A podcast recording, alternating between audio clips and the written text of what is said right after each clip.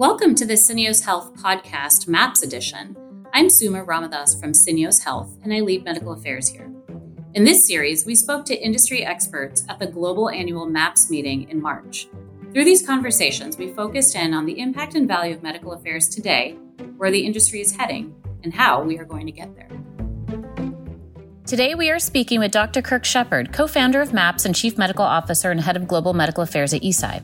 Dr. Shepard has effectively brought medical affairs into the C suite, and we'll be discussing with him the importance of education, communication, collaboration, and what needs to change as the function continues to advance as a value based strategic leader.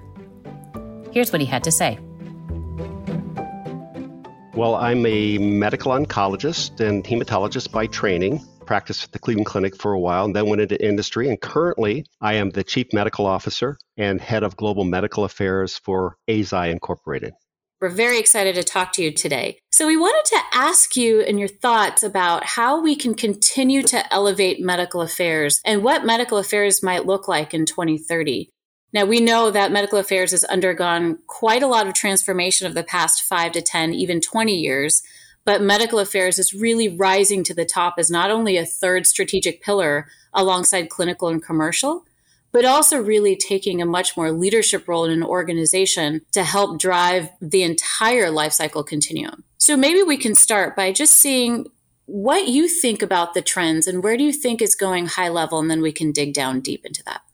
Well, Suma, thank you. First of all, I've been a part of a couple of panels and meetings lately that MAPS and some other meetings. And they always ask me, where is medical affairs going by 2025? So you've advanced this by five years that maybe I can explore even further to 2030. I think an important part and a lot we've discussed is, of course, our strategic position within the company, which I think is being pretty much solidified. And very important, it's being solidified in the development of products. So it's all about partnership. And medical, I think most people agree, and it's at that way in our company, that we come in now at phase one. So from phase one on through peri launch and launch, medical affairs is present as a partner. And we've gone so far as to form stage gates, like regulatory affairs used to do in the pipeline for R&D. We have these also for medical affairs, so that we make sure we are present and being proactive at phase one, phase two, phase three, and beyond phase four as far as the product development. It's very important that we also work on partnership. Partnership is extremely important between commercial, clinical development, and our earlier R&D colleagues. And what we've worked on, actually with three task force, is especially our interface with clinical development. And three task force have been working on what is each of our roles in the strategy of the production of evidence and data in the future. What are our responsibilities at the investigator sites as we go through all these phases? What does clinical development do? What does medical do, especially the MSLs? And then how do we communicate the data as it comes out? From phase one and phase two, we, we will have field medical team out there and, and medical people communicating to our outside stakeholders as far as what the product is doing as far as the data and communication, of course, beyond as we get closer, both digitally as far as face to face, what our product shows as far as the data. So, this is, I think, extremely important that we have our place early on in production and then also define carefully what we do at each of those phases. I think it's important to note that you're involved in phase one, phase two to help shepherd and identify what those evidentiary needs are across the entire life cycle, as you demonstrated and talked about. Now, I'd like to dig in on that partnership piece of it. It's also important that medical affairs remains autonomous. How do you manage that partnership by ensuring that you're very aware of the needs of your functional partners, but at the same time, making sure that you're able to shepherd and drive that process through? Well, first of all, I like very much that you use the verb shepherd twice. That's important to me being Dr. Shepard. But we have been leading with our partners, commercial, and I'll mention R&D, that includes clinical development, a process that, as I said, defines our roles in each of those phases. So that at each phase, we educate them as far as what medical affairs has to offer. And this is very important, not just to go ahead and form a process so that the people who are on the product team, which we are a part of from phase one on, understand what we can do for them. And we found the greatest gap from great researchers coming on board as far as our product teams early on. They really don't know what medical does. So, how are they going to ask us or expect us to do anything? So, we almost have like a branding campaign explaining to them what medical affairs is and where our important role is and how we all fit together, not just us, but commercial and R&D. For instance, data generation. No doubt about it, the pivotal trials for regulatory approval are in the hands of our very capable clinical development people. But our job is to look forward as far as more external facing data, as far as real world evidence, as far as IISs, and to help complement what they're doing in the pivotal trials. Also, our role is very important too in working with them as far as the endpoint of those pivotal trials. So it isn't as if we leave clinical development alone there, but we partner again with them to help them define what's important for our patients, what's important perhaps for reimbursement later on, and not just regulatory approval alone. So by defining carefully, constantly, not taking for granted that they understand this, but constantly branding ourselves of what we can do for them, the expectations they should have of us, and that's why we form the stage gates. By the end of phase one, by the end of phase two, et cetera. This is what we should accomplish.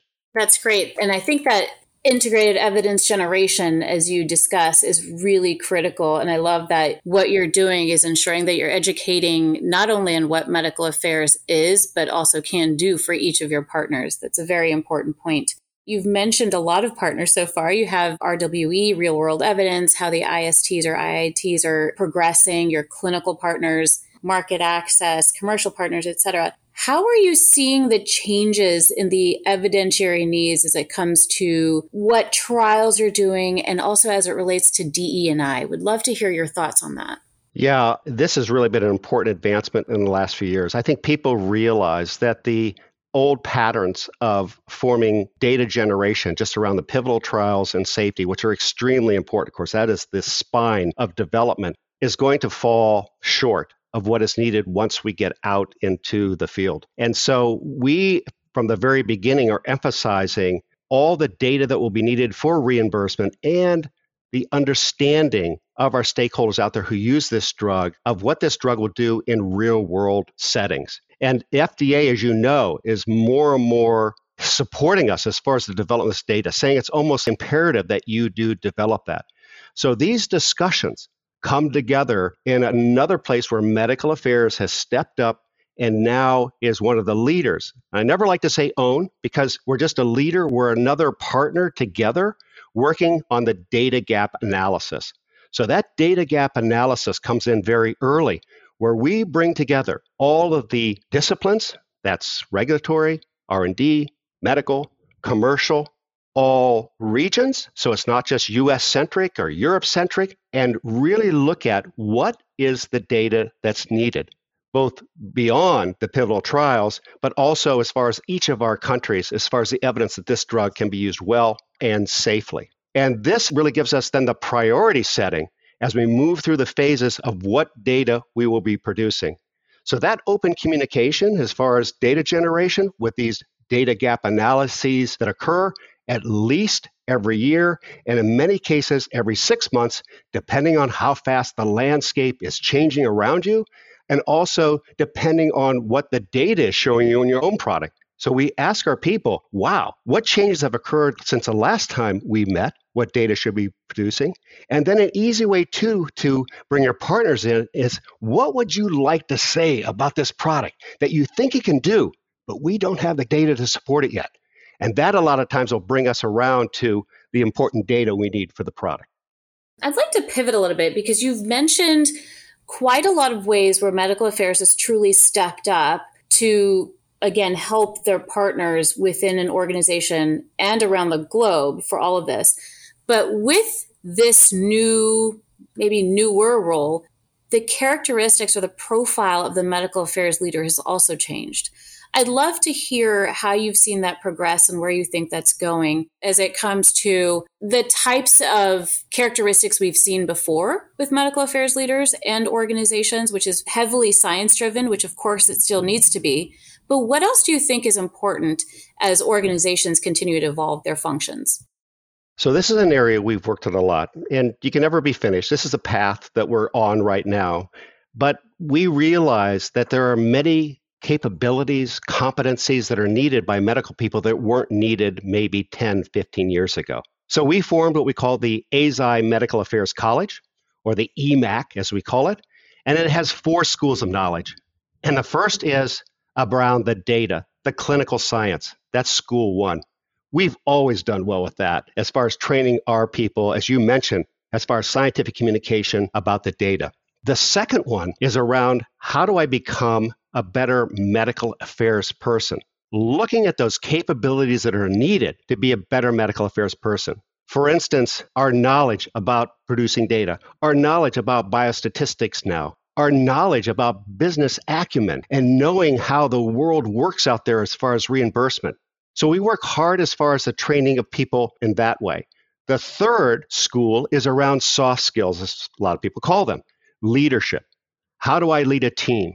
How do I communicate with different disciplines? And the fourth school is knowing about your organization. How do I get an IIS approved in a certain country? How do I get a publication done? Things like this, so that they can really know how to work the machine. So, with those four schools, we've worked on the capabilities of medical people. And one of the biggest subjects that came up most recently in the MAPS meeting and another meeting where I was, is the increasing need for our medical people to not only be trained in the areas I've mentioned, but one that falls into the third school is around business acumen, making sure our people have a good basic knowledge of how the business works for our patients. I think those programs are absolutely critical, and I'm sure many organizations are looking for ways to be able to do that.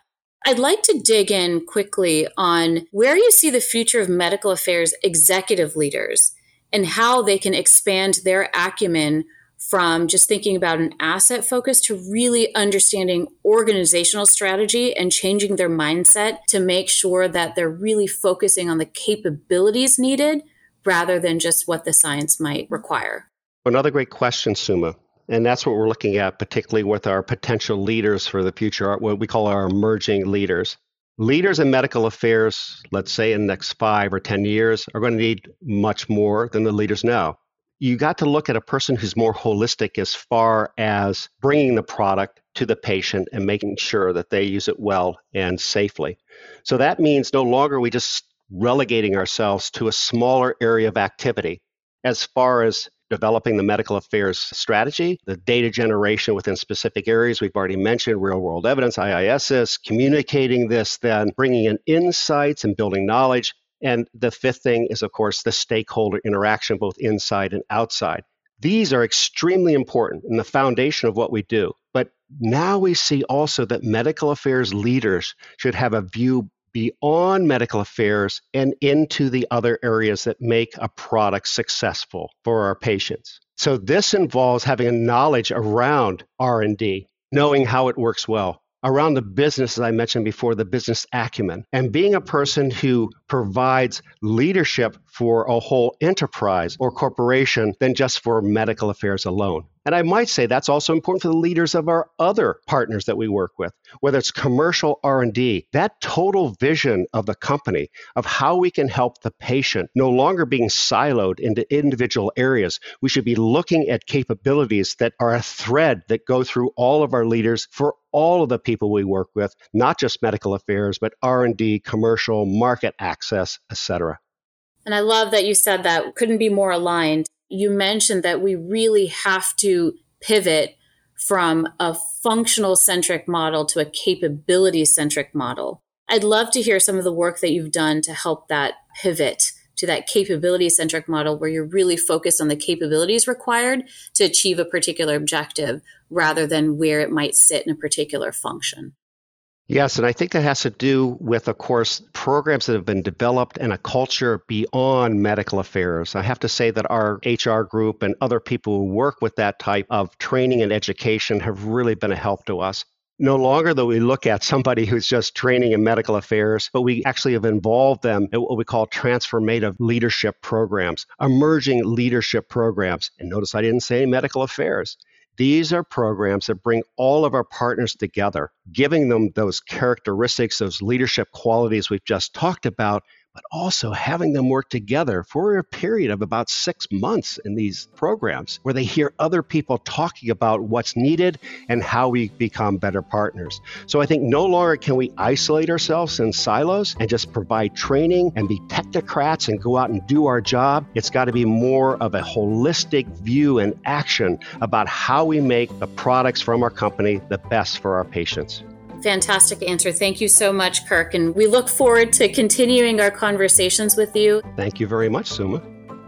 So that's all for this episode of the Syneos Health Podcast MAPS Edition. I'm your host, Suma Ramadas. Be sure to check out the other episodes in this series, as well as topics across the product development lifecycle. You can do this by subscribing to the Syneos Health Podcast, which can be found wherever you get your podcasts. Thank you.